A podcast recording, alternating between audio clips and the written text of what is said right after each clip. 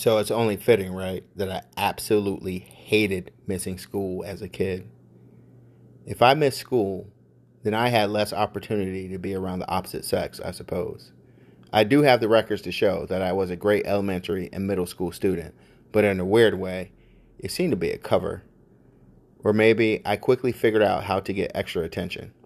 Obviously, I'm talking about attention from my teachers, specifically the female teachers.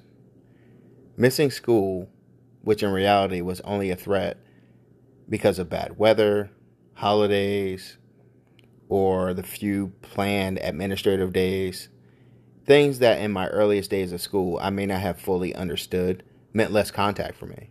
And by now, you get the picture of how valuable this contact and interaction was for me, right?